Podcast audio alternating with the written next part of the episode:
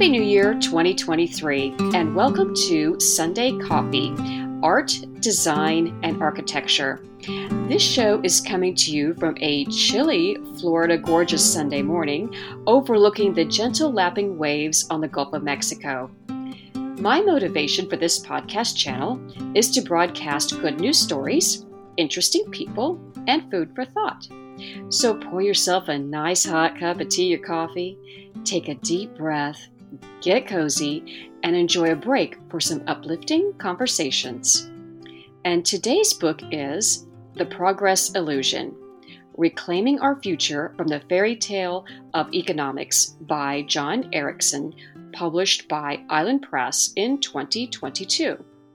John is a Blittersdorf Professor of Sustainable Science and Policy at the University of Vermont and a faculty member of the Rubenstein School of Environment and Natural Resources and a fellow of the Gund Institute for the Environment.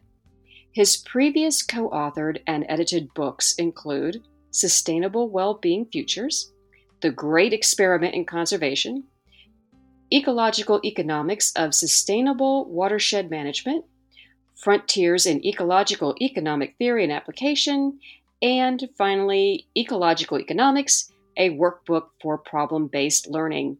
Hi, Jon. Welcome to the show. Good morning. Thank you.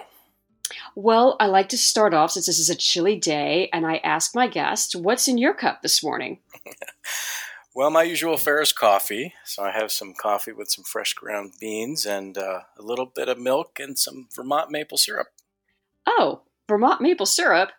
Absolutely. Yeah, it's the law here in Vermont. You have to you have to sweeten things with syrup. Oh, that sounds lovely. free free plug for Vermont syrup up there. Absolutely. Well, I'm having just a nice little cup of tea. It's a little chilly here in Florida when we get started. Um, I got some black tea and that'll motivate us to start. So, what's your motivation for writing this particular book? Well, it's sort of my midlife crisis book, right? It's a it's a reflection on my career in ecological economics. You know, as, as I was back going to school, ecological economics was just being born in the late '80s, early '90s, and so folks like me were supposed to be created. Uh, folks that were questioning the status quo of mainstream economics, people who were challenging the very logic of economics, building a more ecological brand of economics. So this is a reflection back on uh, 25, 30 years of doing just that. So, what kind of an economist are you? well, I call myself an ecological economist. So, the, the intent here is to really think more like an ecosystem. Think about an economy that's embedded in society and a society that's embedded in ecosystems and how these three things economy society environment are all interdependent on one another uh, that the health of the economy goes with the health of the environment ultimately. Um, so ecological economics we're really um, trying to promote a, a new idea of an economy that obeys the laws of nature instead of the instead of the made up laws of humans. Now, you talked in your book a little bit about it was interesting the history of economics, and I'm from about the time also where you know we we start with widgets and they tell us all about supply and demand, and I'm like, yeah, okay, that's great, and I moved along. So, can you tell us a little bit more about the history of teaching or training economists? What is what is that about? How do we get started with all this? Well, there's all kinds of flavors of economics. Um, some that have embraced history, some that have embraced the full scope of humanity, some that really can center justice and power and equity. But the main brand of economics that's taught in most of our Econ 101 courses and most of our econ departments, our business schools, our, our top, you know, top tier economics programs tends to be a brand called neoclassical economics. And it's a brand that really um, atomized the human that in the most elite program, it's really become kind of a, an abstract branch of mathematics, um, where you're really trying to understand and perfect the econ- economic system based on a sort of, uh, yeah, the first fairy tale that I uncovered, uh, based on a fairy tale, this highly individualistic version of the human being, based on a fairy tale of supply and demand and very eloquent equations that are sketched on a blackboard. Based on a fairy tale of always and everywhere thinking about decisions, the science of decisions, at the next unit, the marginal unit. You know, what's the next benefit? What's the next cost? And lacking a kind of big picture view, a more comprehensive view, a more holistic, systems oriented view of the economy. So, you know, part of this book is kind of unpacking the the tales we are told as economic students, as economic policymakers, as economic uh, advisors, and and really imagining uh, a new path forward, a new way of healing and compassion and care. Okay, fairy tale. So uh, let's start. Give me give me another fairy tale. What's the fairy tale we've heard? I can expand on this fairy tale of the individual. So Thorstein Veblen probably said it best. He was an economist back at the turn of the last century in 1899. Wrote about the kind of core model of economics, which, believe it or not, we still teach today, is based on how he put it a homogeneous globule of desire. and I'm not sure there's ever been a more accurate description of this kind of so called agent in most of our economic models. This person, this atomized person who doesn't think about the future, doesn't think about others, only thinks about him or herself, and it usually is a him in these models. Nothing could be further from the truth when we align economics with other fields of study, with psychology, with sociology, with anthropology, with evolutionary biology. We see this richer form of humanity, a form that does compete but also cooperates, a form that um, maybe is greedy and selfish at times, but in the right context, especially in the context of family and community, is very cooperative and caring and compassionate. So we've been kind of duped into the story of, uh, as I start with my book, the famous you know Michael Douglas speech in the movie Wall Street, we've been duped into the story of greed is good, greed is acceptable, greed should be rewarded. Um, and I think that's really led us down the road of planetary ruin. Yes. And you talked too about, you just said he in all this. And where does economic justice, you know, when women enter the workforce, was I'm going back to Downton Abbey a little bit, and I looked it up. You know, women entered the workforce when all the men went off to war. Um, so, how does um, the founding of our country, or economic model, and pol- politics, how does this all interrelate? Yeah, I mean that was part of the journey of writing this book, is which is another fairy tale, is embracing history, really trying to understand where the mainstream story of economics comes from. Um, we tend to ignore history in our economics programs as, as if the current system is, has been perfected. Yet, if you go back in time, you realize that the rise of economics as a male dominated discipline, as a highly isolated discipline, isolated from other social sciences and other natural sciences, really arises kind of hand in hand with a wealthy elite class in the Americas and in the UK and Europe. It, it, arises hand in hand with a kind of power grab. Now, granted, most people go back to the sort of the prophet, if you will, Adam Smith, as the founding of modern economics, and back in particular to his Wealth of Nations in 1776. And in his life and time, he was trying to develop a kind of economics that took power away from the merchant class, away from the state, away from the church, and towards the individual, right? Towards individual rights. Uh, and that was a you know very worthy pursuit. But we've we've kind of swung that pendulum all the way to really lifting the individual, particularly, you know, the individual already with power and privilege above all else. And so, yeah, part of this writing this book was to understand how that pendulum in economics has swung back and forth between highly individualized, highly market based, highly greed oriented flavors of economics to flavors of economics that um, are more feminist in origin. For example, feminist economics is, is a heterodox school of economics um, that really tries to understand that all flavors of economics are based on power, are based on struggle, right, are based based on um, competition between classes and races. Um, and so we tell this story in economics of like objectivity, right? As if we're just describing the world go by, and that economics is values free and nothing could be further from the truth. Well, okay, that kind of leads to another thought is why do we use, you said in your book about the economics to sidestep moral judgments on what we value? Yeah. So, I mean, if you think about how we've mathematized and atomized the individual in, in, in economics, it helps us kind of avoid moral arguments, moral persuasion, um, moral questions. In fact, if you go back to the early days of economics, um, Adam Smith and, and uh, Karl Marx and Thorstein Veblen, who I mentioned, and uh, all the folks who kind of crafted the study of economics in the 1800s, 17 and 1800s, they were called moral philosophers. Their job was to sort of make arguments around the morality of exchange and the morality of labor and the morality of capital ownership. Um, and as, as, economics became mathematized and created into this highly, highly um, abstract model, things like mor- morality were le- left to the wayside. Things like land and environment were left to the wayside. Everything was counted in widgets and dollars. And so economics training nowadays kind of, as I said, yes, you said, sidesteps moral questions because it says, well, let the market figure it out. Go to the marketplace and vote with your dollars. This this is fair. This is just. Just let people signal to this omninet being, the market, of what their preferences are. And who are we, you know, other people or the state or or collections of humans, who are we to tell the individual what to do with his or her hard earned money. And so when you start to sort of center morality and center power and ask questions like, where do those so-called earnings come from? do they come from just the individual or they come from investments of society? Do they come from the equity of the environment?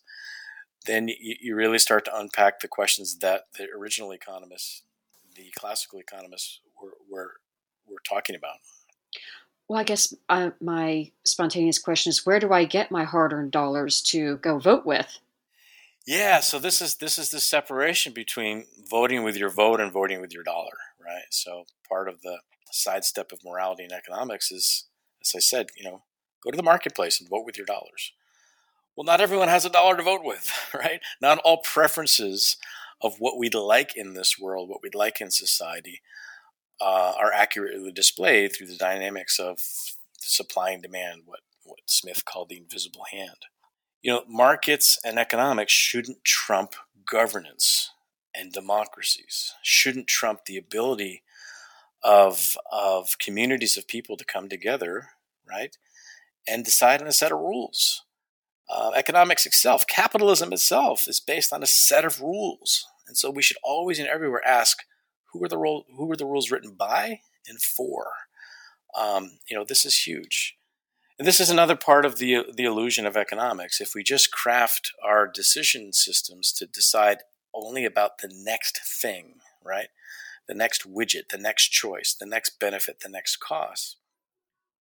And based on, on kind of, you know, go to the marketplace and vote with your dollars on the next, right? Go to the grocery store and buy your next grocery. Go to the marketplace and sell your next unit of labor. The reality is is when you add up all those small decisions over time, they often result in an outcome that none of the individual decision makers never would have voted for. It's what economist Alfred Kahn called the tyranny of small decisions, right? Each of those individual decisions makes sense in this kind of sense of a person at a point in time thinking about themselves. But when you add up all those decisions together and they result in failing schools, they result in traffic jams, they result in climate change, species extinction, right? They result in wild swings within the marketplaces. We have to ask ourselves if market trumps democracy, do we have this backwards? Well, that made me think too is okay, I vote with my dollars. And by the way, I have my own business, so I, I do understand the practical part of. Uh, I have a very small business, and when I want to buy transportation, I have been to Europe and I've been across the United States, and I love my car, but I don't need it for everything. But I don't have a choice but to buy some type of a car. Um, so, it, do I really have choice that I think I have? Well, that's the point, right? Um, the market only reflects the choices that were um, created by certain people's preferences with certain buying power. What's not reflected is, is in the things that we wish we had a better public transport system, right? um, investments in, in, climate mitigation climate adaptation, um, better, stronger rules and governance that we all have to play by. So, what we've done in ecological economics is we've kind of flipped the goals on their head. Basically, in economics, the goal is to grow the system forever and forever, amen, and to grow it in the most efficient way possible. We say instead that in a 21st century economy, we should first and foremost be asking the question growth for what purpose, growth for whom, and growth for how long. Right? We can't grow this thing called the economy inside a finite environment forever and ever and ever and ever. And in fact, growth has benefits and growth has costs. So, what we tend to do in economics is tally the benefits and ignore the costs, or tally the benefits and externalize the costs on those without power, like the future.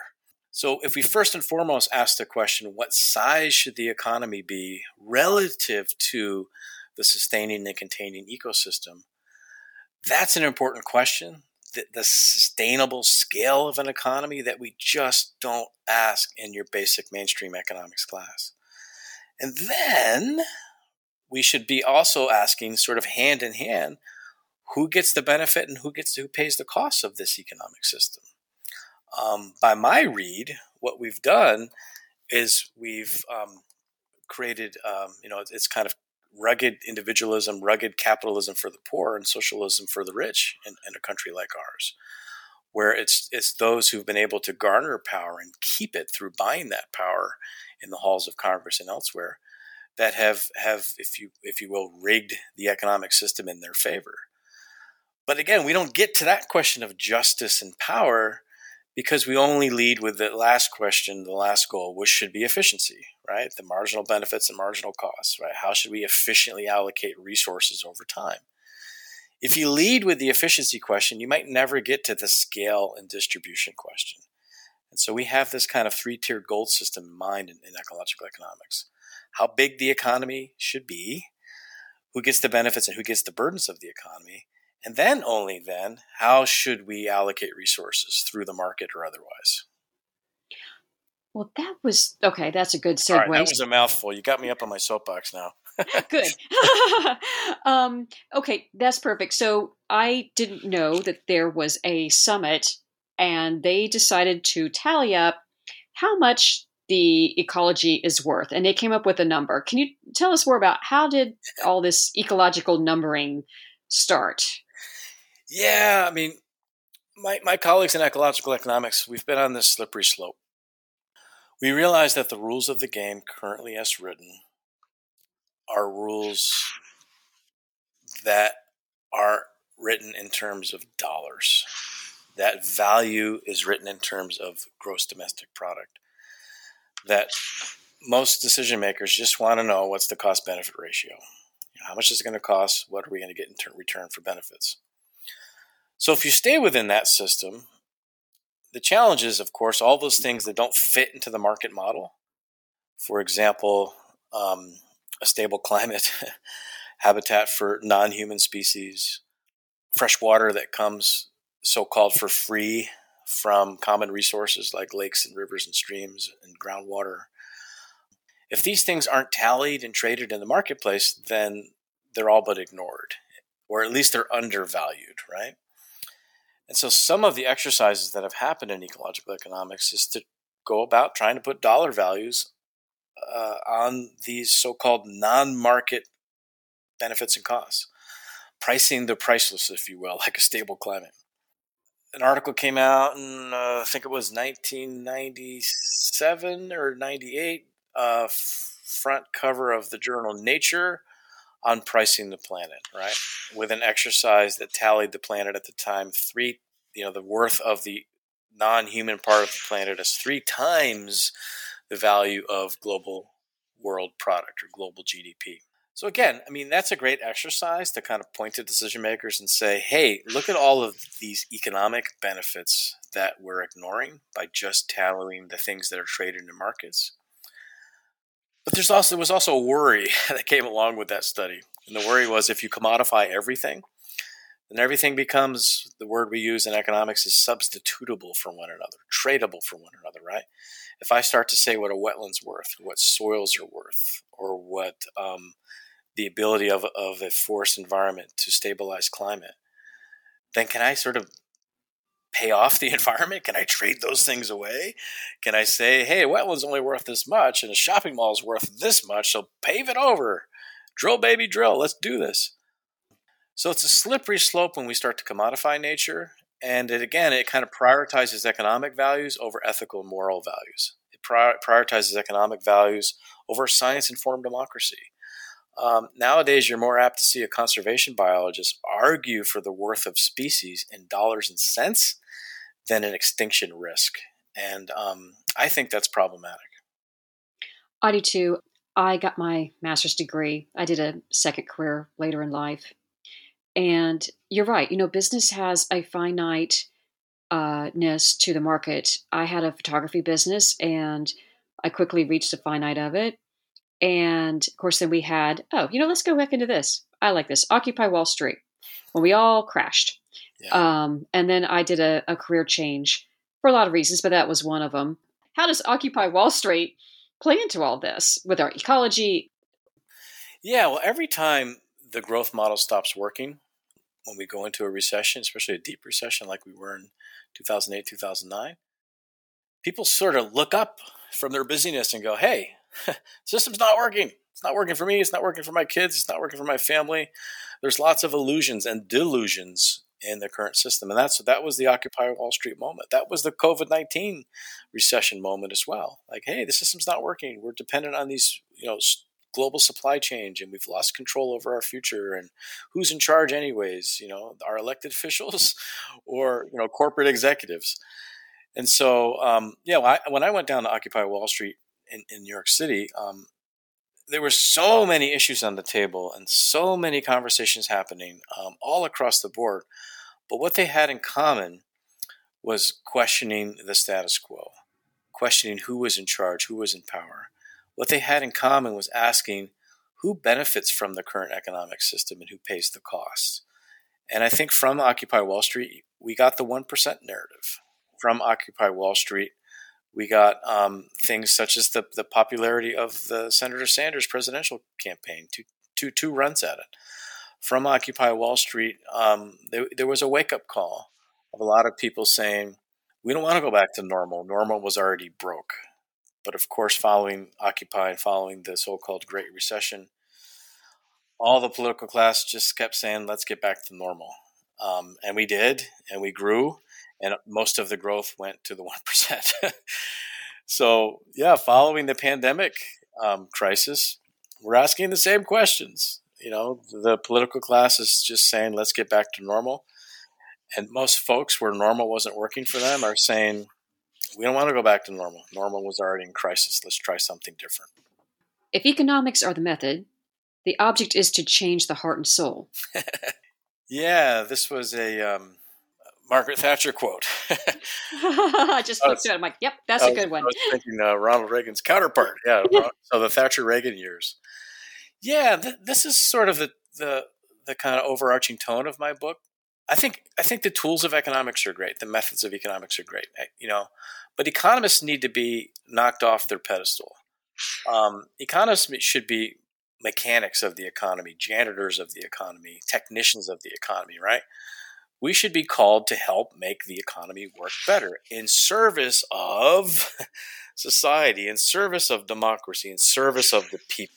But what's happened instead, and most recently going back to the Thatcher Reagan years, is we had what's what's what's been called the neoliberal turn, where all social relations were, were reduced to market logic, and so the margic, the, the logic of the market system and the mentality of the kind of cost benefit calculus became our worldview, not just our tools to meet higher ends, but they became the ends in and of themselves. And I think that's the danger when the economist becomes cultural prophet versus the economist as um, just another handyman trying to do their job. Well, that's true. And I remember when Freakonomics came out, and at first I found that kind of interesting, but now it it got to be so much. It felt like pressure. It's like I, I just can't take this pressure of thinking about everything is um, money. Yeah, Freakonomics is an example of taking these sort of really simple rules and logics from economics, especially marginal benefits equals marginal costs, right? If something, if the benefits of the next choice equal or greater than your cost, then you do it. And so all we need to do is take that logic and reduce everything to that calculus, benefits and costs. And that's essentially what Freakonomics does. Reduces everything, all social relations, all environmental relations, relations between um, you know with your spouse with your partner with your kids with your family reduce them all to economic units and we can use this system to make all our choices for us. There's a lot of humanity that's lost it down that path right? Uh, and a lot of assumptions that are made in this so-called value-free system of market exchange. A lot of assumptions that are made about that homogeneous globule of desire that just aren't true no, because you know, we, well, I, I, was a psychology major first. That was my bachelor's degree, and uh, to I had I'd have to go look up the studies and see if they're what we have currently. But I don't think people make logical decisions at all. I mean, I don't think that I think that most of the studies I remember from back in the day, uh, we kind of showed even in our little experimental psych 101 class that um, we don't make logical decisions at all. Right. Yeah, and this is um, you know, when you start to kind of partner, when economists partner with other disciplines, what is obvious to the everyday person on the street starts to become part of our, our research programs, right? For example, emotions often trump rational choice, right? And, and then you start to ask the question about the social and psychological context of choice. And you start to realize that what are so called behavioral anomalies in the market model are actually how people think or how humans work. And so we've kind of gone through this period of trying to force the humans into the blackboard version of how human choice should work according to economics. Um, and I think as a result, we've um, really taken many steps backwards. The Freakonomics approach, the rationality approach, the assumptions of what some have called Homo economicus, this fictional subspecies of humans that obeys the rules of you know these human-made rules of, of the economy. Uh, how long are we going to kind of go down that role and realize that what we know from psychology, from the neurosciences, all the hard-won research that's been done in other fields points to a kind of um, architecture that's been built in economics that is just without foundation, without moral foundation, and without a, with a biophysical foundation. No, and I was sitting here thinking about my first business for about 20 years. I was a portrait photographer and I knew people didn't make rational decisions yeah. and I I did all my own sales and I did all my own bookings. I I did the whole thing. I had an assistant help, you know, a lot of production work, but um, you could just see how our psychology plays into our choices. It was yes. talk about being on a case study level of how it really works. yeah, and the Madison Ave firms, you know, the marketing world, the worlds of, of commercials, and the world that tries to sell us and great taste that we didn't even think we had. They threw out their econ 101 books a long time ago, right? And they embraced psychology to truly understand our deepest desires and fears and to play on those. And uh, the political science has, has done the same. The political class has done the same. Um, economics has lagged in this respect to kind of hang on to this fairy, fairy tale of rationality, and it's done great harm. Yeah, and I was thinking about I recently did a um, little webinar and interview on B.F. Skinner and how our behaviors too were not conscious of getting all this positive and negative reinforcement for things and how that even plays into our economic choices. Right. Yeah, so when economists have, have worked with behavioral scientists, would work with neuroscientists, and have tested their assumptions empirically, not surprisingly, we've learned that our core assumptions to these behavioral models um, don't hold up. Now, of course, your, your sort of hardcore mainstream economists will say, well, well, well, well, all models are wrong, some are useful, which is a statistician quote from George Box, right? All models are wrong and some are useful. which is true. All models are wrong, some are useful, but I always amend that to, to ask useful for whom, right? And this kind of brand of economics that atomizes the individual, that puts greed above everything else, that lifts, lifts the capital class above above labor, um, has has been a version of economics that's that's really really helped those in power and hurt everyone else. Well, I also thought this was interesting um, for the viewers, it's uh, listeners. Page one twenty one. I'm from Hawaii, and uh, you were talking about um, the carbon uh, dioxide levels, and at the Earth Summit, you said 1992 in Hawaii at 356 parts per million. So our choices are not doing us any favors, are they? No, and this is this is another global result of the tyranny of small decisions, right? We're we're each kind of making those decisions every day to um, heat with fossil fuels, to drive with fossil fuels, to produce with fossil fuels. Yet each new unit of carbon dioxide, methane gas, other carbon chemicals that go into the environment, so-called greenhouse gases, is kind of slowly eating away at the very fabric of actually what makes the, econo- the economy possible, which is a stable environment. And the worst part of it all is that because of how we do economic counting as a nation, gross domestic product, where we count every every expenditure as a benefit and nothing as a cost, we don't make a distinction between uh, how we spend our money and, and who it harms and who it hurts. So, in the case of climate change, something like a uh, wildfire or um, a hurricane or any other so called natural disaster actually ends up being over the near term an economic boom for many communities as they rebuild their lives, as they rebuild their towns, as they rebuild their communities. It's insane to me, right, that the cost of rebuilding after disasters is seen as a benefit in our economic decision making. Hmm. This has to change. Yes, go ahead. I'm sorry. I'm like, yeah, Florida yeah, hurricanes. I mean, well, there, there, are so many of these. speaking of logic, so many of these inconsistencies of what what we call uh, progress. When we only when all we do is count this one holy grail GDP as our metric of of human well being. So we, for a long time in ecological economics, have done the work where we go through GDP, our expenditures, and we count things as benefits and things as costs we adjust for income and wealth distribution. We factor for all of the use of our time outside of the markets, which, which should also be valuable to humanity. Time with family, time with community, time with leisure, right?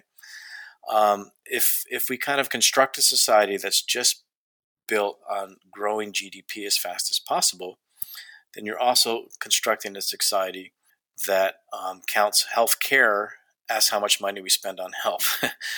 or a society that says um, when you have a child, to be a good economic citizen, you should get that kid into daycare as quick as possible and go back to work. Or a society that does not value your volunteer time because it takes away from your paid time.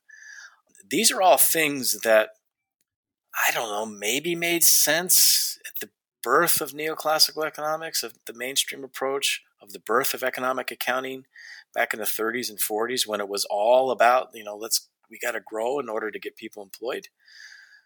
But in a 21st century economy, man, are we are we kind of due for an update where we should really have a, a, a, more diverse, pluralistic form of value, where we should stop um, solving the problems of growth with more growth, where we should really maybe shift our attention away from the kind of problems of a young economic system, like growth and competition, and towards a maturing economic system, like resilience and cooperation.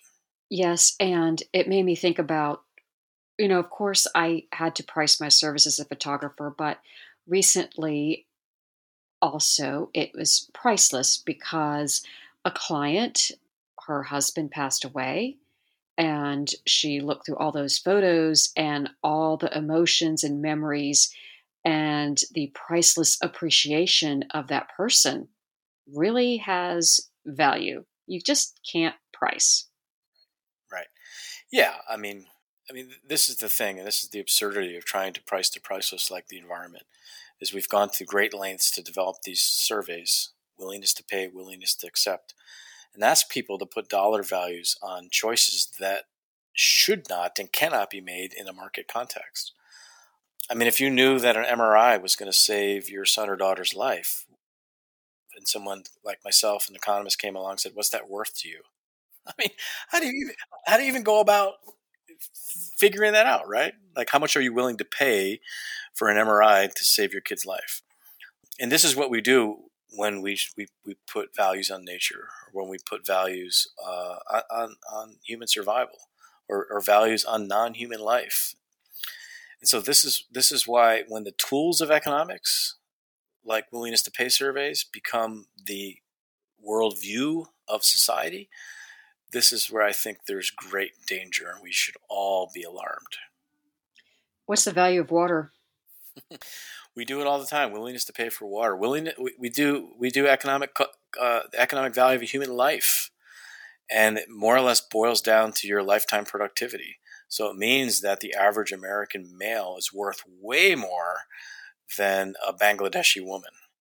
Is that the right ethical judgment we want to be using for how to do our business in society? I, I appreciate you saying that. it was a rhetorical question, but I, I, agree. No, it's not the right thing. And the thing is, is when you bring business leaders together, they agree. Um, you know, I, for years I taught this kind of sustainable business boot camp, and we'd bring business folks in from all around the country to the University of Vermont, and we'd do this one week intensive on sustainable business. And my experience from that are people in business don't mind and even would like more. Ready for this? Regulation. they want the playing field to be set. They want to know the rules of the game. But what they don't like is when they're regulated and their competitors aren't, right? They want fair regulation. They want regulations that level the playing field. They want standard raising regulation, not standard lowering regulation. They want to pay their workforce um, livable wages, right? They want to be good environmental stewards. But when things are kind of crafted or institutions are created or when the rules are written around competition at all costs, they get on a treadmill where they can't help themselves just to survive. They've got to do things that um, the business leaders themselves think are immoral. I like this quote you have from Carl Sagan. If you wish to make an apple pie from scratch, you must first invent the universe. I love that quote too. Um, and it kind of makes me think about how in economics we kind of start with the market. Like that's that's our that's our origin story, right? Um, we draw this diagram on the blackboard, or these days on the whiteboard, with firms on one side, households on the other, they exchange dollars, they exchange resources. There's your economy. And I often draw that picture on the first day of my ecological economics classes, and I ask the students, What's wrong with this picture? And some of them raise their hand and they say, Well, where's the environment? And I, oh, it's here. It's a sector of the economy. The environment is inside the economy. What do you think about that? You know, and some of the biology ecology students scratch their head and says, "Wait, the environment is is a system inside the that doesn't make any sense. Well i'm like yeah there's a coal sector there's an oil sector there's a forestry sector. And they're like wait a minute. If we were going to create a more accurate picture of how the economy works shouldn't the economy be enveloped by the earth system? Right? So that's the point of that carl sagan quote is that in economics we should start with the principles of the universe, right? We should start with the first and second laws of thermodynamics, for example, which the basic economic model ignores. Um, ignores the law that says, uh, you know, matter and energy cannot be created or destroyed. It's kind of like the economic system works on manna from heaven, like magically things are magically produced and brought into the economic system. We don't ask where they came from or where they go it ignores the entropy law, right? That as we sort of um, put things into the economic process, it speeds up their degradation, it speeds up their entropy, which in economic terms should be a really important thing to study, right? When you bring a resource from usefulness to disusefulness. And so simply embedding the economy inside of an environmental system changes everything. and that's a kind of basic starting point for us in, in reimagining, re-envisioning an ecological economy. Okay, I'm starting my second business, and it's I got my master's degree in landscape architecture. I'm going to be doing landscape design. How can this book help a small business like me make better decisions? Well, it starts to get us thinking about a different story, right? Uh, a story not based on competition and greed and winner takes all, but a story on um, cooperation and resilience and um, compassion. It starts to align our kind of economic values and processes with with our our kind of ingrained morality and humanity. Now it's hard to do this one business at a time inside of a system that is discouraging you to do this, right, or encouraging you the other way. I, you know, I have these conversations with business leaders in Vermont all the time. They're like, "Yes, we buy into the big picture you're trying to sell us, right? That we need to move to a post-growth world. We may even need to degrowth in a degrow in a place like the United States, where each new unit of GDP is probably at this point creating more costs than it's returning in benefits. But how do you boil that down to the micro unit of, of a single business or a single person, right? And the truth is, you can't. Um, this is about systems change, right? This is about building alliances of businesses to push on the government to form better regulations, better governance. This is about changing the rules of the economic system from which you and others pl- play in, and play by. This this means better community governance, better cooperation, this means you know fixing the plutocracy that we have in Washington D.C. right where it's the moneyed interests that are making decisions not not the not the interests of every man woman child um, in in our country every citizen or citizen or not so you know a big message in this book is about social movement building and that's the kind of change that I don't know always seems to work, right? When enough of us get together and rally the forces and change the system, uh, usually from the inside out, and kind of overturn the myths of, of the past generation in, in, order to create a new story for our generation, that's what we need to do. So I'm a big proponent of um, business alliances. Like in Vermont, we have Vermont Businesses for Social Responsibility. And we have a big project right now that's thinking at that macro scale, right? How do we lean on our state government, our state institutions to change the story so that Vermont isn't isn't stuck in this mindset of grow at all costs? Mm, okay. Well, you know, Jon, this is going to lead to my last question. You know, my cup of tea is pretty much gone. How about your cup of coffee? I've been blabbering too much here, apparently, because my cup of coffee is only about two thirds of the way down. Oh, that's okay. That leaves a good segue, though. You could you'll, you'll be able to sip it after this. Um, um, I know we've taken up a lot of your time today. This has been an awesome conversation, and I'll tell everybody uh, the name of the book and everything just a second again.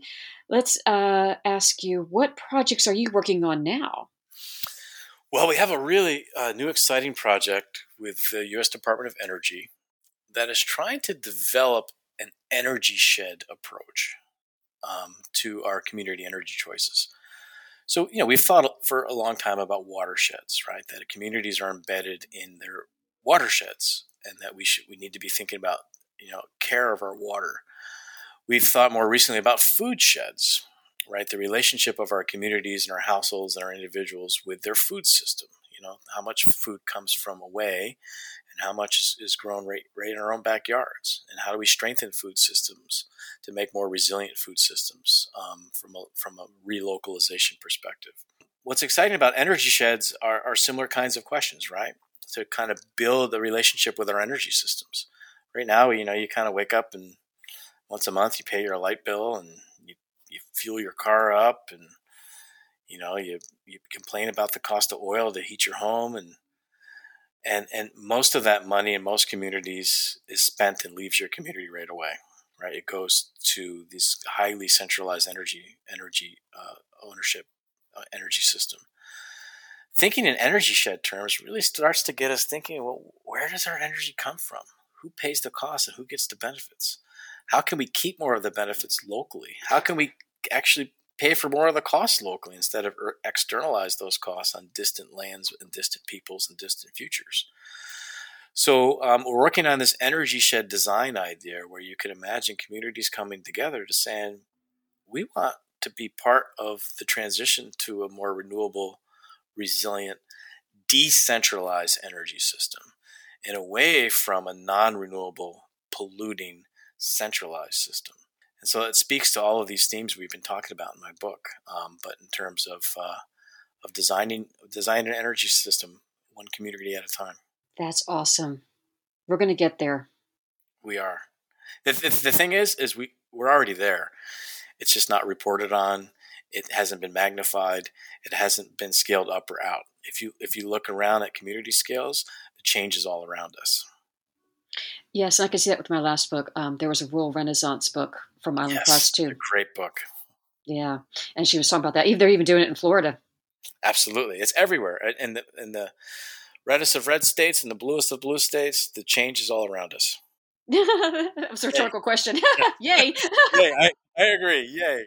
Let's cel- let's celebrate. Let's let's shift the attention of the media to our success stories, not just all the failures. That's right. Well, um, Jon, thank you so much for being here today. This is a really great book, and I'm going to tell the audience again. The book is The Progress Illusion Reclaiming Our Future from the Fairy Tale of Economics by Jon Erickson, published by Island Press in 2022. And uh, I'd like to thank you for being here today, Jon. I'm going to give a little shout out right now to Island Press because um, if they haven't, if the audience hasn't heard of them, I'm going to read from their press release here. Um, they've got a lot of great books, and I want to thank them for the many books that I've featured on my podcast here. It was founded in 1984 to stimulate, shape, and communicate the information that is essential for solving environmental problems. Today, with more than a thousand titles in print and some 30 new releases each year, it is the nation's leading publisher of books on environmental issues. Island Press is driving change by moving ideas from the printed page to public discourse and practice. Island Press's emphasis is, and will continue to be, on transforming objective information into understanding and action. For more information, you can visit islandpress.org for this and many other books. Thank you, Eric. You're welcome. Thank you so much.